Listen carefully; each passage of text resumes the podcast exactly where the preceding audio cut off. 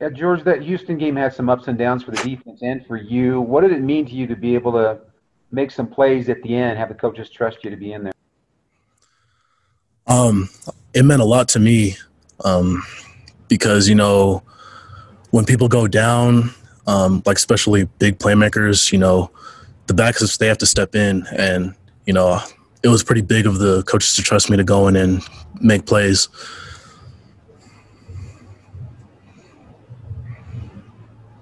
George, I wanted to ask in terms of your journey to playing the position you're playing now. We talked with Coach Hadley just a little bit ago, and he said that you were playing defensive end in high school, if I'm if, I'm, if I'm not mistaken on what he said.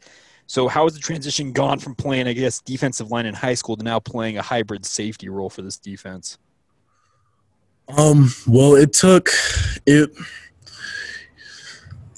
Well, I'd say that obviously, you know, it took a lot of work to transition in the transitioning phase, but you know the coaches were there to coach me up and to you know help me out in that that phase where I was transitioning from being you know defensive end to you know a safety defensive back. But the coaches have played a, a big role in that and helped me transition.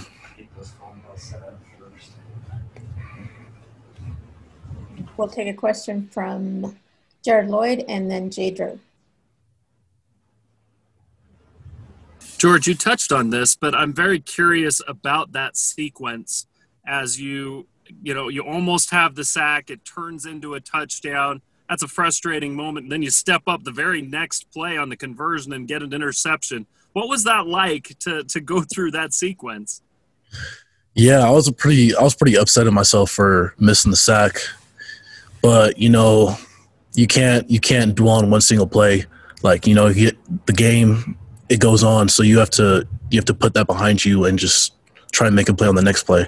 And that's what I told myself in that moment. You know, I was mad at myself for a little bit, but I couldn't.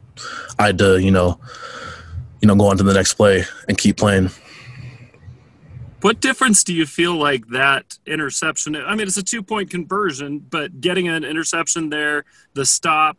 I mean, really, at that point, it kind of shifted the game. So, how big of a deal was that?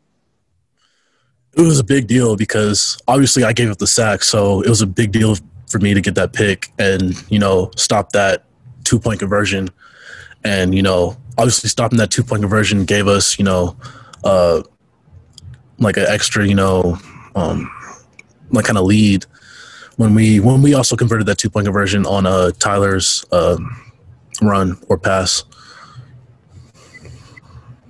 George, looking ahead a little bit at your schedule, You've got five games left. You've probably got a, a few more holes that you could play. As a player, and speaking on behalf of the players, do you guys want to see more games added to the schedule, or are you happy with just playing, you know, five more? What's the attitude among the players? Honestly, we're just we're ready for anything, whether it be five more games or our um, athletic directors working to get more games into our schedule. We're we're ready whenever whoever we play, whoever we have to play, we're just ready to play. You feel like you want to see maybe a, a, a more name brand opponent to to kind of take away the naysayers on the strength of schedule issue? I mean, if you know if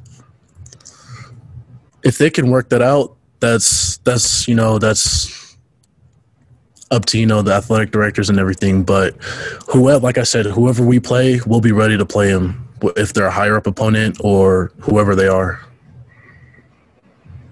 Okay, Donnell, do you have another question for George?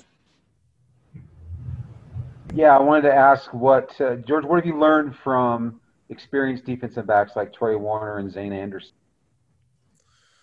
You know, they've actually they've actually taught me a lot. Like Zane has helped me out with he's he's tried to help me out with like tackling and just you know just a lot of things when we play zone. And Troy is just you know both of them are there to encourage me all the time.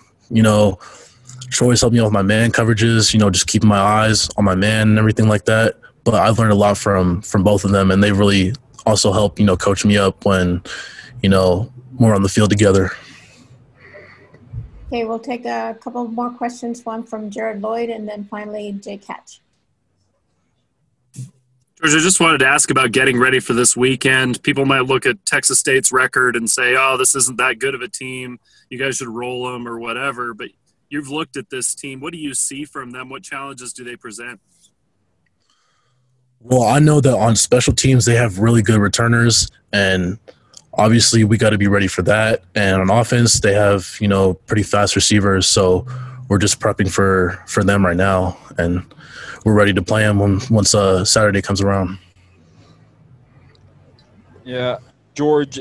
There are a lot of uh, different names, I guess, for those hybrid positions on this depth chart. You kind of played that position the same one that Kavika Fonua seems to have played.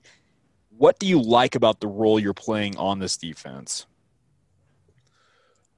Well, I guess there's a lot of um, how do I say this? There's a lot of things that position can do, and that's what really makes it a really good fit for you know me and Kavika is the the versatility that we have and what that role uh, presents for us. So we're we're really um, it's a, it's a good fit for for both of us.